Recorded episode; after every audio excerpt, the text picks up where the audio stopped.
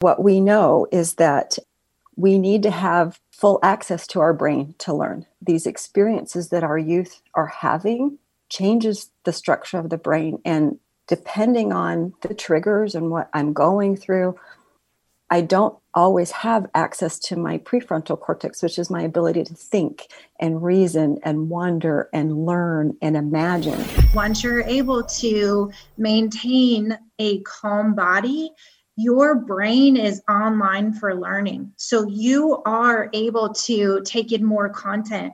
You're more creative. You're more social. You're able to build relationships with your classmates and with your teacher and with safety and connection, kids do better academically, socially, emotionally. And what that means for Arizona schools is better outcomes. We're at a really important juncture where everyone is experiencing trauma our teachers, our administrators, the staff, the students, the families, communities across the board. And when everyone's experiencing trauma, it does create an opportunity to have a different conversation. And that's what we're hoping this Spark report, creating trauma sensitive schools, building resilience to lessen the effects of adverse childhood experiences will do.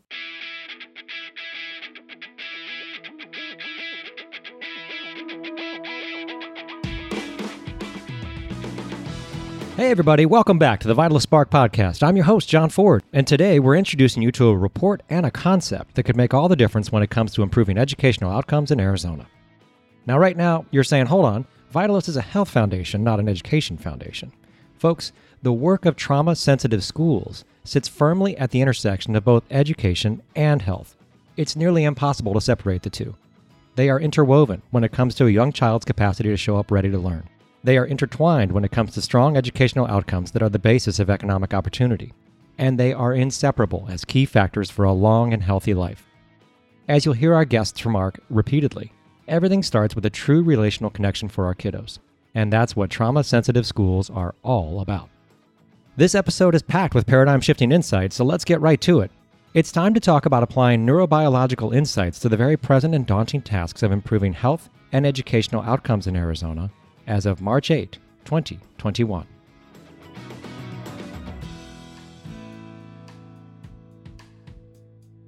Today, we have three amazing guests to talk to you about a critically important report. And not just the report itself, but the research, the techniques, and the movement behind trauma sensitive schools.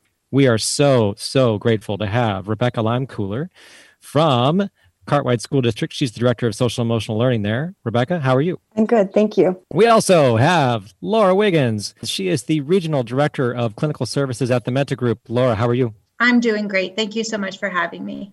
Thanks for being here. And last but not least, my colleague and my partner in crime, Melanie Mitros. She is the director of strategic community partnerships at Vitalyst. Melanie, how's it going? Hey, John. So great to be with you for this conversation today. Let's talk about trauma sensitive overall and probably start at the very beginning. Like, why is Vitalyst doing this work? Why partner with school districts? Why are we talking about trauma at all? It's a really good question, John. Experiences throughout childhood have lasting effects on a child's developing brain, on their mental health, on their cardiovascular system, their immune system, their long term behaviors, so you can see right there, you know, we're already talking about something that's really important for us to think about. And most kiddos are in school, so it's a natural connection for us to be thinking about it from that perspective.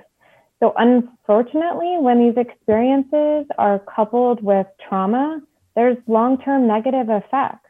These traumatic experiences that happen before the age of 18 are called adverse childhood experiences. There's been many studies, one really key study that's come out around these adverse childhood experiences, also called ACEs. That's how you'll hear us talk about it during the conversation today is ACEs. This long-term study was between the U.S. Centers for Disease Prevention and Control and Kaiser Permanente. And they found that ACEs can be grouped into three primary categories, abuse, neglect, and household dysfunction. Those sound like things that a lot of us experience. So when we're really looking at this relationship between trauma and health, Vitalyst with over 20 partners have come together around this conversation to raise the imperative that Arizona's youth and teachers and school administrators and staff must have access to safe and supportive environments in their schools. Rebecca, let's talk for a second about this what it really looks like when a child experiences ACEs. When a child comes to school that morning, are they ready to learn? It's not likely that they're ready to learn, depending on the adverse experiences that have occurred in their lifetime or are still occurring in their lifetime. So, what we know is that we need to have full access to our brain to learn. We understand now from the ACE study that physiologically, these experiences that our youth are having changes the structure of the brain. And depending on the triggers and what I'm going through, I don't always have access to my prefrontal cortex, which is my ability to think and reason and wonder and learn and imagine. I may be stuck somewhere else in my brain stem and I may be experiencing challenges with learning because I want to dissociate or I am easily frustrated or I am not able to concentrate. So our children are not necessarily coming to us in a state of mind ready to learn based on what's happening or what has happened in their life experience. Laura, Rebecca just really pointed to the crux of the problem. How is a child supposed to be ready to learn when actually that part of the brain of the child is completely offline? And then how does a teacher handle that? How does an administration handle that? Because the way we've been handling it, we know has not been effective. That's a great point. So, kiddos show up with all these things on their plate. They're carrying so much weight on their shoulders. And as Rebecca just shared, they may not be ready to sit down in a desk and they may not be available for the academic content that you are ready to deliver. And as a teacher, it takes training and awareness and space, self care to be available to teach a kiddo who is coming to your classroom like that, to help them in these moments where they may not be available for learning. They may come to class crying or maybe angry and they could be throwing things or not being kind to their peers. And so it's really important for teachers to be able to address those early and be that support for the kiddos in their classrooms. And it's just as important for administrators who are on these campuses to be supporting teachers.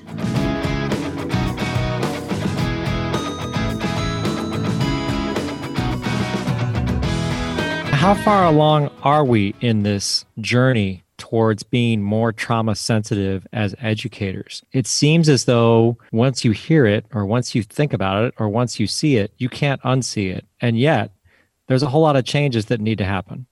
Talk about where we are. Obviously, we're all in different stages of this journey, but I love what you said about once we are exposed to and understand certain aspects of the ACE study, I think it changes fundamentally who we are for most of us. Because for the first time, we've learned that physiological changes are happening in our brain that are likely presenting themselves in behaviors that before now we always tied to character or parenting or values. And it's really important for us as a group of educators to understand when we talk about trauma informed practices, we're talking about understanding that physiological change on the body and brain of our youth and how it changes how we now look at them and their behavior, their healing, and how we can impact their life.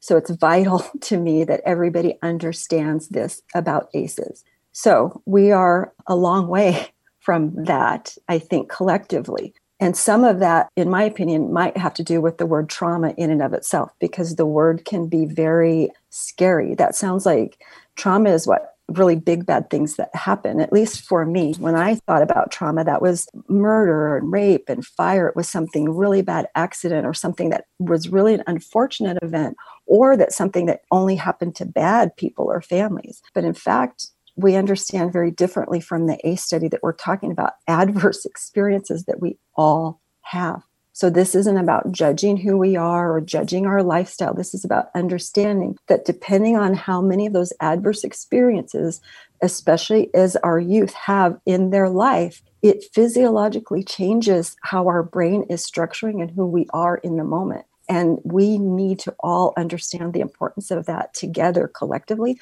So we stop judging and shaming our youth and we can start implementing um, universal practices that address how we can help to now regulate our students how we can then after we learn how to regulate our students we can start to learn how to heal and start to reorganize their brains and get them back to that engagement. We have a long way to go but we have collectively all experience an adverse experience lately which is covid and i think it has led many of us to this conversation where we want to understand we want to um, have practices in place that will impact our youth laura you've seen this at a number of levels. You've literally gone in and consulted with individual schools and teachers.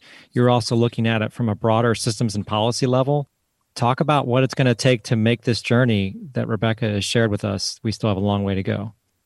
A key thing is it has to be the school district's mission, the school's mission. We all have to understand the science that Rebecca just shared. We all have to know about our brains and our bodies, and it's not just the kids. The kids need to know, but the adults working with kids also have to have these really important skills. And so, as a district, it takes a commitment. And with that commitment comes funding and resources and support. Our teachers are working so, so hard. And even now with COVID, they're working extra hard. And so it is just vital from an implementation systems point of view that there is funding to provide the training that we need to give to teachers to give to administrators, to give to school social workers and counselors.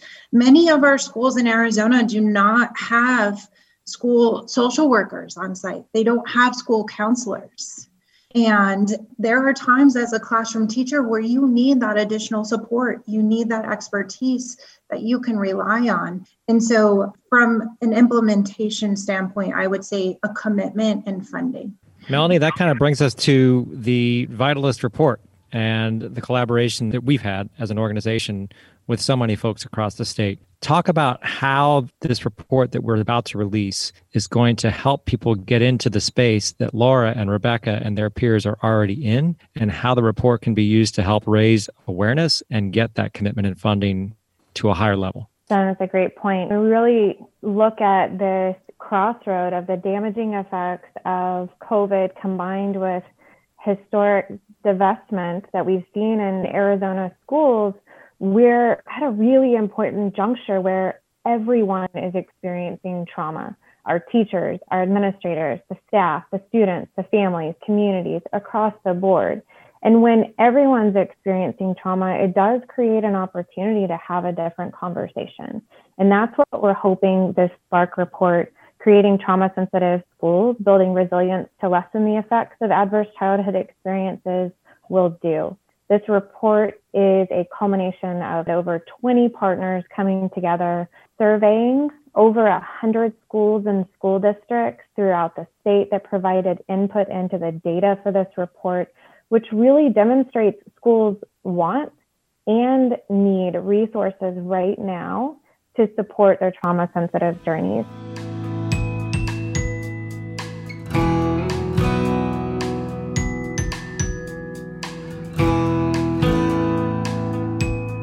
I want to make sure we talk a little bit about the different terminology we might hear in conversations, whether that's today or whether that's conversations and reading you might do on your own. So you'll certainly hear different terms such as trauma aware, trauma sensitive, trauma responsive, trauma informed. We go into that whole continuum and talk about those in depth in the report. for the purposes of the report, and we'll try to stick to it in conversation today as well, we're going to use trauma sensitive and trauma sensitive schools as our overarching terminology. We adopted that to make sure we were in alignment with other state partners. So just so folks know when they see that, that's the reason why we use the term trauma sensitive. And really what that means is that there's safety, there's trustworthiness and transparency in what's going on in the schools. There's peer support. So there's other kiddos there supporting each other. There's other folks like Laura and her team at the Menta Group there supporting teachers and administrators. There's collaboration involved, not only within the school, but also with the community and families, empowerment and voice and choice for the children to be able to engage in conversation. And the last one, really thinking about and being able to engage in cultural and historical and potentially gender issues as well in those conversations. Those are really key principles to understanding the trauma sensitive practices conversation. Often you'll hear the phrasing, it's not about what's wrong with you, it's about what happened to you. And really shifting that dialogue and understanding is so important. And we really hope that this report lays the groundwork for folks who may be unfamiliar with the impact of trauma on the brain, the neurobiological impacts on the brain and the body, not only short term, but also long term. You'll really see very long term health impacts if we're not able to support not only the kiddos, but also our school administrators and teachers and staff in the same way. They were kiddos once too, who may or may not have had ACEs themselves. So it's really important that we're looking at this as a whole system of support so we really came down to four key recommendations. It's hard to believe we've got key informant interviews, we've got all of this survey data, all of these amazing conversations that have happened over the last few months to get to the point of four key recommendations. The first being we really need some type of resilience coordinating council. And what this would do would be able to align the multiple efforts we're seeing in Arizona, which we really are not starting from ground zero, which is wonderful. We have incredible people like Rebecca and Laura and many other on the stakeholders group who are doing this work and are actively involved in building trauma sensitive schools. We need to bring those efforts together to be able to mobilize and move our state forward. So really act as that champion for our state. The second recommendation is to require baseline knowledge for all school staff. That's exactly what Laura was just talking about and Rebecca has talked about, we all need to understand what's going on in our brains and our bodies and behaviors that may happen due to those adverse childhood experiences and the trauma that we're experiencing right now. The third recommendation is we have to enhance school employee wellness. And this is more than saying we support you to go do self care. This truly is investing in our school staff and it's through time, whether it's through different practices. And I'm sure Rebecca wants some examples. We have several examples in the report as well. And then the fourth recommendation is we have to establish and maintain sustainable funding structures to be able to do this work and support our kiddos and our entire school systems to be healthy and really thrive. Laura, given the journey you've been on and what you've seen, what were some of the key things that came out of this report that either surprised you or were verification to you about the direction we need to be going?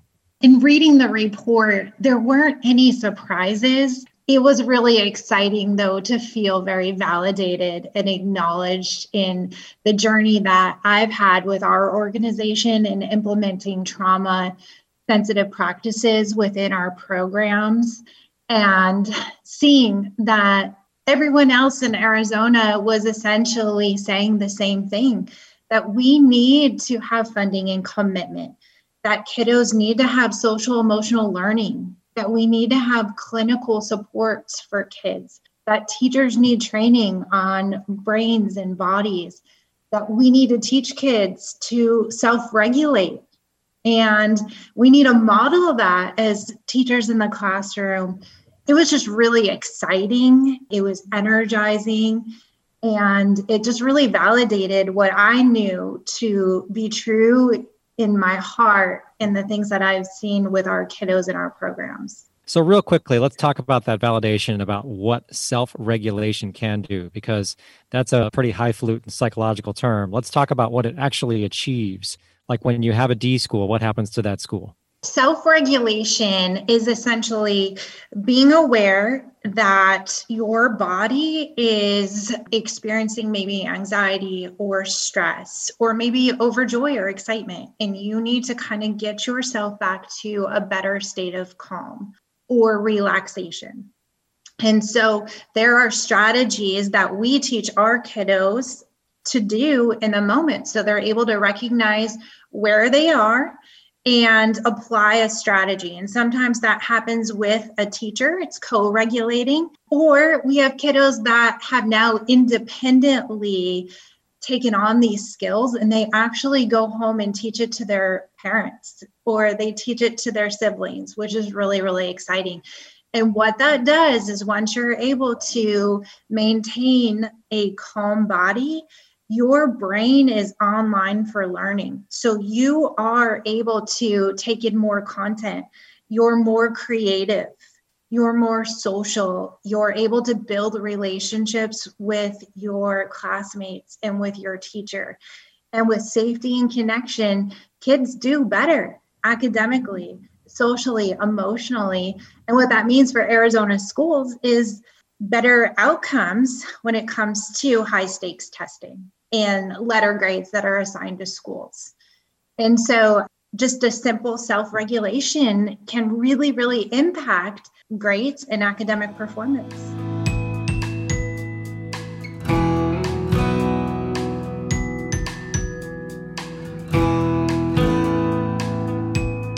literally in the report, Rebecca, there are case studies that show that this isn't just a bunch of hooey. This is actually going to create return on investment. It's going to create higher performance for schools. Talk about what you're most excited about in terms of what those case studies in the report say and what it could mean for Arizona schools going forward. Thank you for the question. This is my favorite topic of all of the report because, truthfully, when we become trauma sensitive, it means that we've gone through some education with the adults in our building. And what that means is that they're starting to understand their own brains and bodies, and they're going through systems of their own self regulation it's really important that we help our teachers understand that we're human too and our brains work the same as our kids. Our brains are on constant search to see if there's some danger for us and as soon as it finds some and it will all day long there's things that trigger us and it affects and it impacts how we act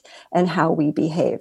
What i'm excited about is when we are in a regulated body we understand the connection in our brains we are able to then be the teachers we want to be in the presence of our kids. We can engage with them with thinking and with wonder and with excitement. Having a building full of teachers that understand their brains and their bodies doesn't make them perfect because we're human, right? And we still have triggers and we still have deadlines and we still have accountability and we still want our kids to learn because we know the importance of that.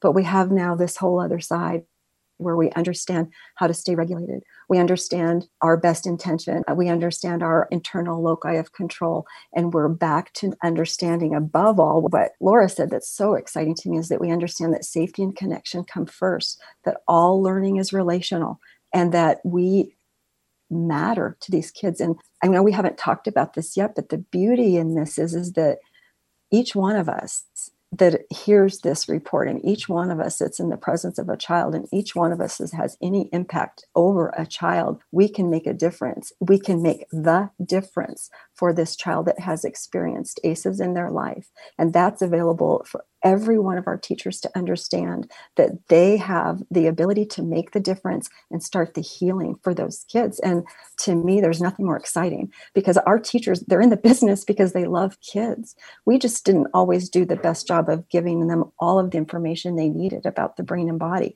But now we can. And it just changes everything how we look at kids, how we treat kids, and now how we are together in this space collectively when we're in the presence of our children. Melanie, everybody's familiar with in Arizona what has felt like an educational downward spiral. This report actually talks about the upward spiral that could be created if schools adopt a clear trauma sensitive approach. In fact, there's a whole laundry list of benefits. Take us through some of the benefits that are in that report, especially the key ones that we want to share today. There are definitely quite a few benefits. I think one of the ones that is incredibly exciting to me is seeing these ACEs numbers go down. I mean, and we've actually already seen this happening with investments from the Governor's Office of Youth, Faith, and Families, the work of the ACEs Consortium here in Arizona. We've seen the percent of Arizona kiddos that have two or more ACEs has already decreased. And if we continue to increase this work in our schools, we're going to continue to see these decreases. What that ends up meaning is now we've got kiddos that are engaged and ready to learn, which means we have potentially higher graduation rates, which right now Arizona has really low graduation rates. We have the opportunity to increase our graduation rates. We have the opportunity to decrease the number of behavioral referrals that go to our school administrators. We also have the opportunity to increase teacher retention. And this is really, really critical in Arizona. In Arizona, nearly one out of every four teachers leaves each year. Couple that with nearly one in four experienced teachers are nearing or at retirement age. And then you add on the fact of a pandemic for the last year and we're seeing more teachers leave the profession mid year this year than we have ever seen before. Mm-hmm. We actually started the Arizona school year, the 2020 2021 school year, this year, with nearly 2,000 vacant teaching positions across the state. So, this type of work is not only critical for our students, it's critical for our workforce critical for our economic viability as a community and the interest for new businesses and new companies wanting to come to Arizona. Hey, we've got great schools, we've got teachers that love teaching, they're engaged, they're doing great, performing great, we've got low referrals. We really have a lot of opportunities. Laura, this report touches on almost a dozen benefits. Melanie gave us a few. Did she miss any that you think are really important? She covered probably the top ones that I would also share, but I will say this.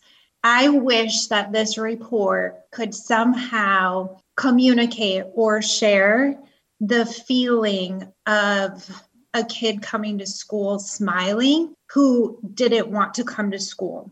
I wish that this report could communicate a parent meeting where maybe the parent was feeling distrustful of the school or thought things needed to look different and they left smiling.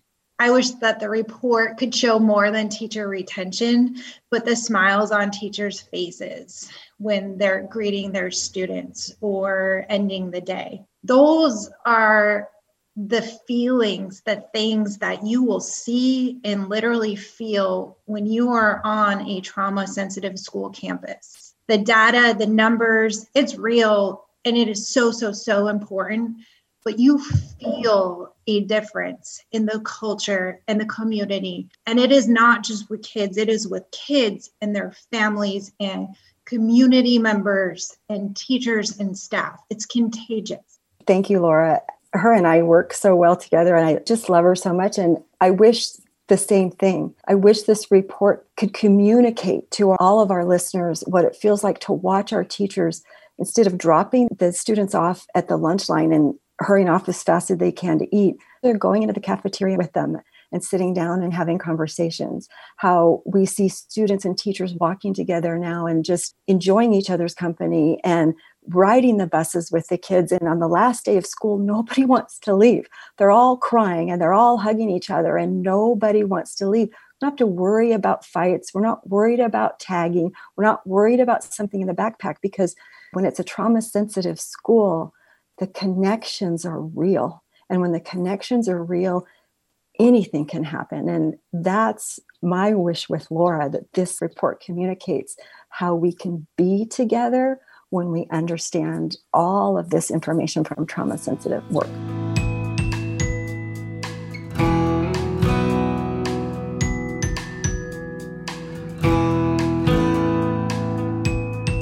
Melanie, this report's just the beginning.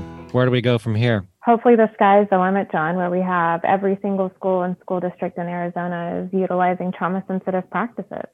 Really, what that's going to look like for us is Vitalyst, hopefully, through a lot of partners and a lot of great stakeholders, being able to continue these conversations. We really do need the advocacy of all of our partners, you know, these incredible stories. I don't know if you got it, but I had chills as Laura and Rebecca were talking about the feeling. And that really is so important. The data is there, the data is critical. We also need to change hearts and minds in this space to be able to make the investments and advocate for the investments in our schools. It goes beyond investments in academic outcomes and penalizing poor performing schools. We've got data and we have the feelings and have the knowledge of not only can we change the outcomes of a poor performing school and be able to see higher graduation rates, better retention, lower dropout rates, better student engagement. I've seen it in my own household. My husband's a high school teacher, and as he's learned about trauma sensitive practices and implemented them in the credit recovery classes he teaches, He's now got kiddos that come into class and give him elbow bumps and give him fist bumps. His retention rates have increased. And I always thought it was anecdotal until digging into this data and really understanding it. Arizona has an incredible opportunity with the partners we have and the knowledge and skills we have in the state to make a difference and to change the course for so many kiddos. All right. One last question for all three of you. I'm going to start with Rebecca on this one. Rebecca, You've just walked into the elevator with an individual who is one of those well meaning people who's got the opportunity to wield power and funding. And they think the way to help schools is to improve curriculum and get better teacher training. What are you going to say to them on that short elevator ride to change their mind? I'm going to say, I understand curriculum is really important and teacher training is important because their craft is what builds our children but we need to understand first what's happening inside the brains and bodies of our children because when we can understand that we can help connect them to their best thinking we now know something we didn't know before we didn't know before the biology and the physiology of stress in our lives like me trying to tell you this before we get to the end of this elevator ride and what i need you to understand more than anything is that with this knowledge we now have agency over who we want to be and who we want to become. And more than anything, we want to build better people. We want to be better beings together.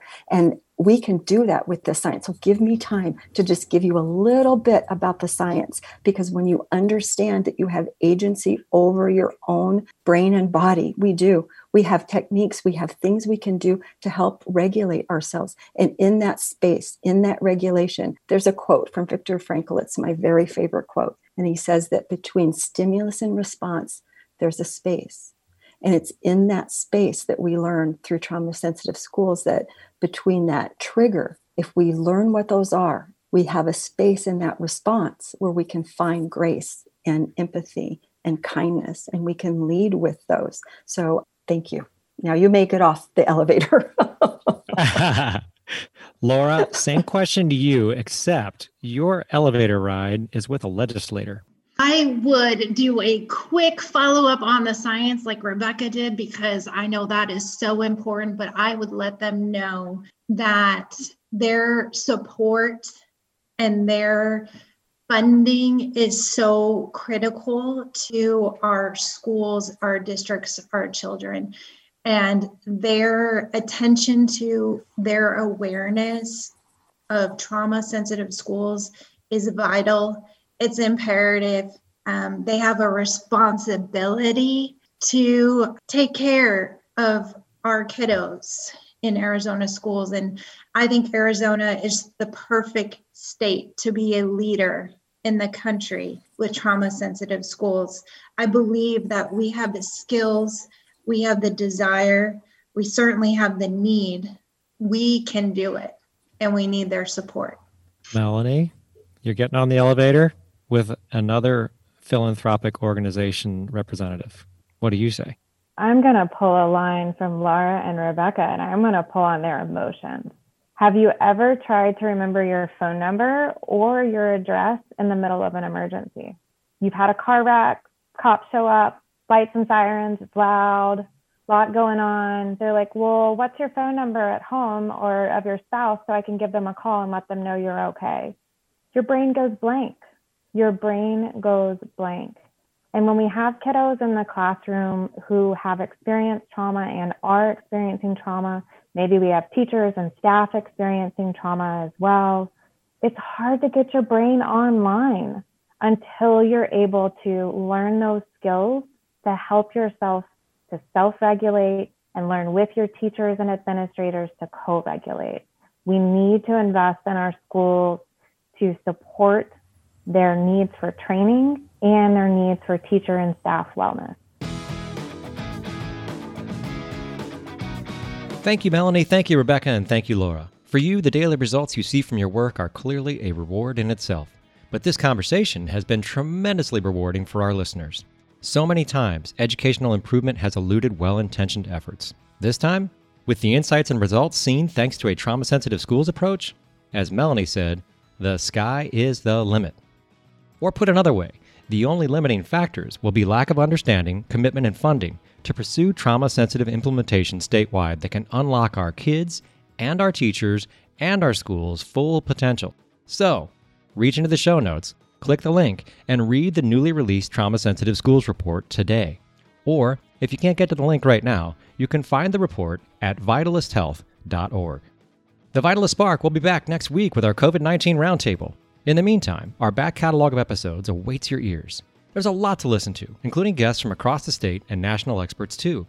Visit us on the web at vitalysthealth.org slash podcast. Check out all of our current and past episodes on Spotify or simply reach into that podcast app you're using right now and select another show to find out what's going on related to health and well being in Arizona. That's it for now. The insights, reflections, and takeaways from this dialogue belong at the family dinner table as much as they do in business settings, in city and town halls, and in the domains of healthcare and public health. So please, share this independent episode far and wide. Subscribe to the Vitalyst Spark podcast to get notified as soon as new episodes are released, or listen to the Vitalyst Spark just like you listen to your favorite music on Spotify. Give us your feedback wherever you get your podcast, or you can also give us your input the old fashioned way. Your corrections, complaints, and compliments are all welcomed by emailing us at feedback at vitalysthealth.org.